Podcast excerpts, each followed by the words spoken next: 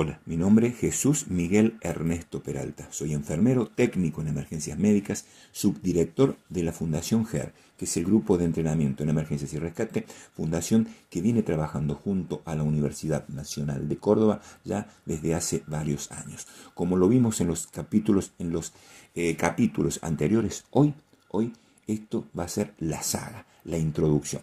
Primero, ¿qué son los primeros socorros? Los primeros socorros debemos entender que son responsabilidad de todos los miembros de una sociedad. Debemos entender que las emergencias es cuando la vida de la víctima corre peligro inmediato. Urgencias, en cambio, es cuando la vida de la víctima no corre peligro inmediato, pero puede transformarse en emergencia. Es decir, en la emergencia, durante una emergencia, el sistema de emergencias médicas debe activarse de inmediato. En las urgencias, en cambio, hay más tiempo para actuar porque el riesgo no es tan inminente. ¿Qué son los primeros socorros? Los primeros socorros es la atención inmediata que se brinda a una persona que resulta herida o que enferma súbitamente, de repente. Apuntan a minimizar el impacto del acontecimiento sobre el estado de salud de la víctima. Los primeros socorros salvan vidas y nunca, nunca va a reemplazar lo que es la asistencia médica la importancia de aprender primeros socorros, la importancia de seguir estos capítulos, estos podcasts, eh, porque los primeros socorros hacen la diferencia entre una recuperación rápida y una internación prolongada, una discapacidad temporal y una permanente. La vida y la muerte de la víctima va a depender de la primera acción. Recuerden, la vida de un herido va a depender de la mano de aquella persona que es la primera que se acerca y coloca una primera gasa sobre ella. Aprendiendo primeros socorros, nosotros hacemos la diferencia. ¿Qué entendemos por lugares urbanos? Es cualquier punto geográfico ubicado a menos de una hora de un centro de atención definitiva. Todos estos conceptos son importantes para luego poder entender la evolución de los distintos capítulos, los distintos episodios que se van a encontrar en esta página de podcast.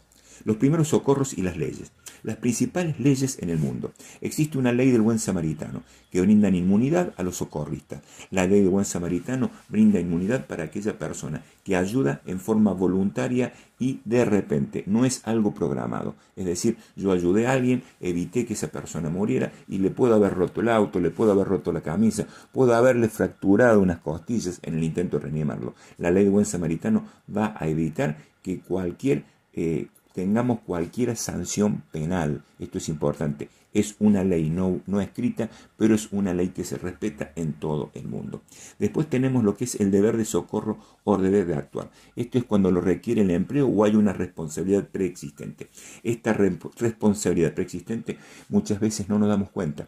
Cuando salimos luciendo un uniforme con algún emblema de un sistema de salud y estamos en presencia de una emergencia médica, tenemos la obligación de actuar. Si estamos en una unidad, una ambulancia, tenemos la obligación de parar y asistir. Entonces, esto es lo que es el deber de socorro y deber de actuar. El abandono de persona es lo que nos va a castigar. Mucha gente se preocupa, pero si hago algo y lo hago mal, el problema aquí no es si se hace algo y se hace mal. El problema y la ley castiga cuando no hay nadie que asista a la víctima o simplemente la vemos en situación de desamparo y la dejamos abandonada a su suerte. En Argentina existe el Código Penal, el artículo 106, 107 y 108, que sanciona el abandono de persona.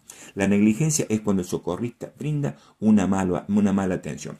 Debemos entender también la importancia del consentimiento explícito o implícito. Es decir, la víctima debe aceptar los primeros socorros. Pero ¿qué ocurre? Cuando yo llego, la víctima me dice, no, no quiero que me atiendas. En ese, en ese caso yo no puedo obligarla a asistirla, pero no me voy a alejar, me voy a quedar cerca viendo. Si la persona se levanta y sigue caminando, listo, pasó como una anécdota. Si la persona permanece en el suelo y no se puede levantar, automáticamente activo policía o sistema de emergencia para que aseguren la asistencia a esa víctima. Ahora, si la víctima pierde el conocimiento, esa pérdida de conocimiento es una aceptación implícita de mi pedido de ayuda. Es decir, la persona que pierde conocimiento se supone que está necesitando ayuda y que va a aceptar la ayuda. Los accidentes ocurren por prácticas inseguras, procedimientos inadecuados, desviaciones de las normas de trabajo, falta de una actitud preventiva y muchas veces por negligencia o imprudencia. Por eso es muy importante prevenir, evitar los riesgos en nuestro hogar. El 70-95% de los casos se deben a un error humano, es decir, se pueden prevenir. Es conveniente siempre llevar los elementos básicos de primer socorro, desde guantes, alguna máscara para reanimación, elementos básicos que por lo menos ante una situación de emergencia podamos, podamos brindar un primer socorro. Por favor, busquen en las redes, hay un montón de lugares donde pueden recurrir y saber cuáles son los elementos que es conveniente llevar en un botiquín de primeros socorros.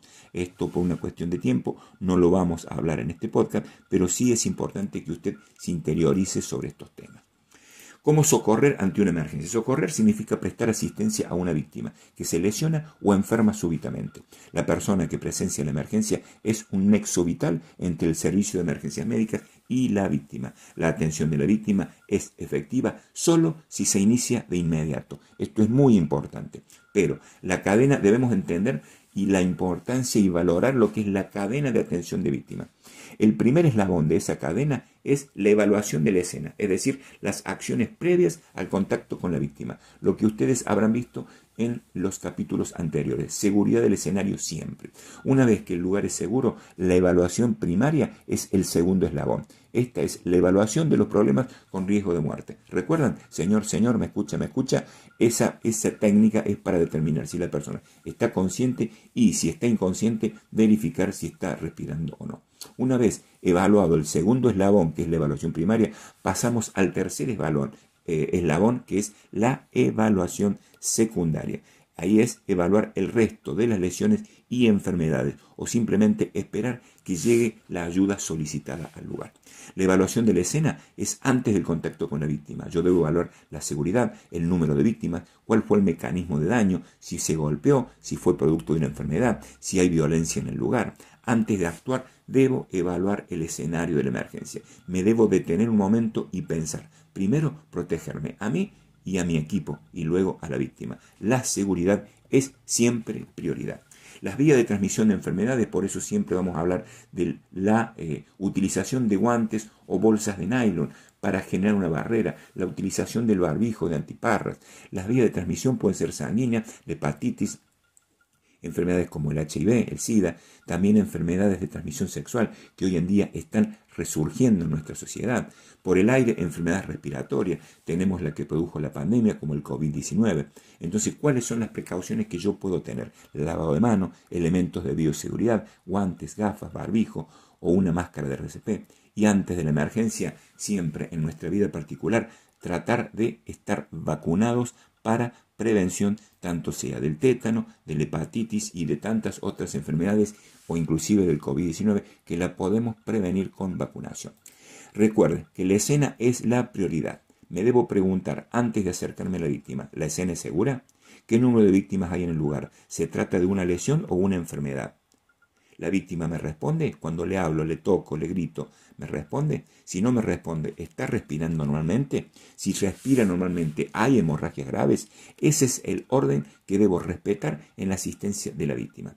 Para verificar, como ya lo vimos anteriormente, es importante seguir la cadena de pasaje de la vida hacia la muerte. Y para eso tenemos lo que son los capítulos anteriores. En los episodios anteriores ustedes van a encontrar todos los pasos que siguen. Este sería el capítulo cero, la saga. Recuerde compartir todos estos conocimientos que pueden salvar su vida. Y algo que es muy importante, la próxima vida que salve podría ser la suya o la de algún ser amado. Gracias por seguir mis podcasts.